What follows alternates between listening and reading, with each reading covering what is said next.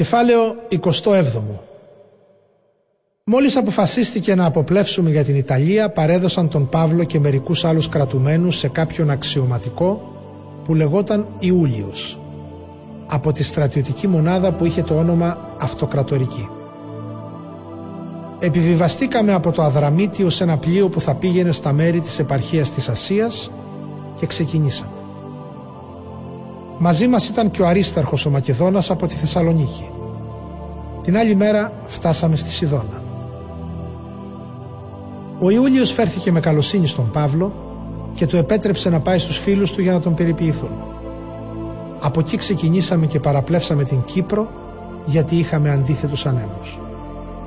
Ύστερα διαπλέψαμε το πέλαγος της Κιλικίας και της Παμφιλίας και φτάσαμε στα μοίρα της Λυκίας. Εκεί ο αξιωματικός βρήκε ένα αλεξανδρινό πλοίο που πήγαινε στην Ιταλία και μας επιβίβασε σε αυτό. Πλέαμε για πολλές μέρες με μεγάλη βραδύτητα και με κόπο φτάσαμε στην Κνίδο. Επειδή δεν μας επέτρεπε ο άνεμος, πλεύσαμε από κάτω από την Κρήτη αφού περάσαμε το ακροτήριο Σαλμόνι. Με πολλή δυσκολία, πλέοντας κοντά στις ακτές της, φτάσαμε σε ένα τόπο που λεγόταν Καλή Λιμένες, κοντά στον οποίο ήταν η πόλη Λασέα. Στο μεταξύ χάθηκε αρκετός χρόνος και το ταξίδι ήταν επικίνδυνο, αφού είχε κιόλας περάσει η φθινοπορεινή νηστεία. Γι' αυτό ο Παύλος του συμβούλευε και τους έλεγε «Άντρες, προβλέπω ότι το ταξίδι θα γίνει με ταλαιπωρία και με μεγάλη ζημιά. Όχι μόνο για το φορτίο και το πλοίο, αλλά και για τις ζωές μας. Ο αξιωματικός όμως άκουγε περισσότερο τον κυβερνήτη και τον ιδιοκτήτη του πλοίου παρά αυτά που έλεγε ο Παύλος. Και επειδή το λιμάνι ήταν ακατάλληλο για να παραχυμάσει κανείς, οι περισσότεροι ήταν της γνώμης να αποπλέψουν από εκεί, μήπως μπορέσουν να φτάσουν και να παραχυμάσουν στο Φίνικα, λιμάνι της Κρήτης που είναι ανοιχτό νοτιοδυτικά και βορειοδυτικά. Όταν άρχισε να πνέει ελαφρά νότιος άνεμος, νόμισαν ότι μπορούσαν να πραγματοποιήσουν την πρόθεσή τους. Έτσι, σήκωσαν τις άγκυρες και έπλεαν κοντά στις ακτές της Κρήτης.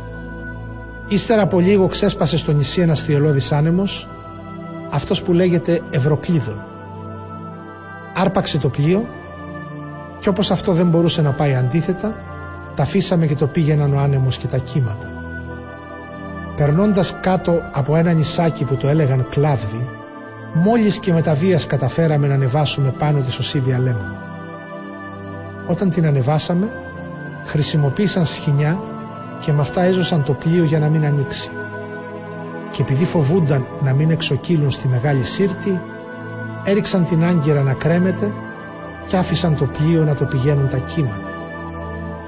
Επειδή πολύ μας ταλαιπωρούσε η τρικυμία, την άλλη μέρα ρίξανε το φορτίο στη θάλασσα και τη μεθεπομένη ρίξαμε στη θάλασσα με τα χέρια μας όλον τον εξοπλισμό του πλοίου. Για πολλές μέρες δεν φαίνονταν ούτε ο ήλιος ούτε τα άστρα. Η κακογερία συνεχιζόταν και έτσι χανόταν κάθε ελπίδα να σωθούμε. Κανείς δεν ήθελε πια να φάει τίποτε. Τότε ο Παύλος στάθηκε ανάμεσά τους και είπε «Έπρεπε άνδρες να με είχατε ακούσει και να μην ξεκινούσαμε από την Κρήτη. Έτσι θα είχαμε γλιτώσει από την ταλαιπωρία αυτή και από τη ζημιά. Τώρα όμως σας συνιστώ να μην χάσετε το θάρρος σας. Κανείς από εσάς δεν θα χαθεί, μόνο το πλοίο. Την περασμένη νύχτα μου φανερώθηκε ένας άγγελος του Θεού στον οποίο ανήκω και τον οποίο υπηρετώ και μου είπε «Μη φοβάσαι Παύλε, πρέπει να εμφανιστείς στον αυτοκράτορα και έτσι ο Θεός για χάρη σου θα σώσει όλους όσοι είναι μαζί σου στο πλοίο. Γι' αυτό να έχετε θάρρος άντρας, γιατί έχω εμπιστοσύνη στο Θεό ότι θα γίνει έτσι όπως μου είπε ο άγγελος. Πρέπει να προσαράξουμε σε κάποιο νησί. Όταν έφτασε η 14η νύχτα που φερόμασταν ακυβέρνητοι στην Αδριατική θάλασσα, τα μεσάνυχτα οι ναύτες υποψιάστηκαν ότι πλησιάζουν σε κάποια στεριά βυθομέτρησαν και βρήκαν 20 οριές. Αφού προχώρησαν λίγο, βυθομέτρησαν πάλι και βρήκαν 15 οριές. επειδή φοβήθηκαν μήπως πέσουμε σε τίποτε βράχια, έριξαν τέσσερις άγγερες από την πρίμνη και παρακαλούσαν να ξημερώσει. Οι ναύτες στο μεταξύ επιχείρησαν να φύγουν από το πλοίο. Με την πρόφαση ότι θα ρίξουν άγγερες από την πρόρα μακριά από το πλοίο, κατέβασαν τη Λέμβο στη θάλασσα. Ο Παύλος όμως είπε στον αξιωματικό και στους στρατιώτες «Αν αυτοί δεν μείνουν στο πλοίο, εσείς δεν μπορείτε να σωθείτε». Τότε οι στρατιώτες έκοψαν τα σκηνιά της Λέμβου και την άφησαν να πέσει στη θάλασσα. Καθώς περίμεναν να ξημερώσει, ο Παύλος τους παρακινούσε όλους να φάνε κάτι. Δεκατέσσερις μέρες ως σήμερα τους έλεγε «Περιμένετε να κοπάσει η τρικυμία και η στινιστική. Δεν έχετε φάει τίποτα. Γι' αυτό σας παρακαλώ φάτε κάτι. Αυτό είναι απαραίτητο αν θέλετε να σωθείτε. Μη φοβάστε, γιατί κανενός από εσάς δεν θα πέσει ούτε μία τρίχα από το κεφάλι σας. Αφού είπε αυτά, πήρε ψωμί, ευχαρίστησε το Θεό μπροστά σε όλους, το έκοψε και άρχισε να τρώει. Τότε πήραν όλοι θάρρος και έφαγαν και αυτοί. Στο πλοίο ήμασταν συνολικά 276 ψυχές. Αφού χόρτασαν όλοι, πέταξαν το σιτάρι στη θάλασσα για να αλαφρώσει το πλοίο. Όταν ξημέρωσε είδαν μια στεριά που τους ήταν άγνωστη.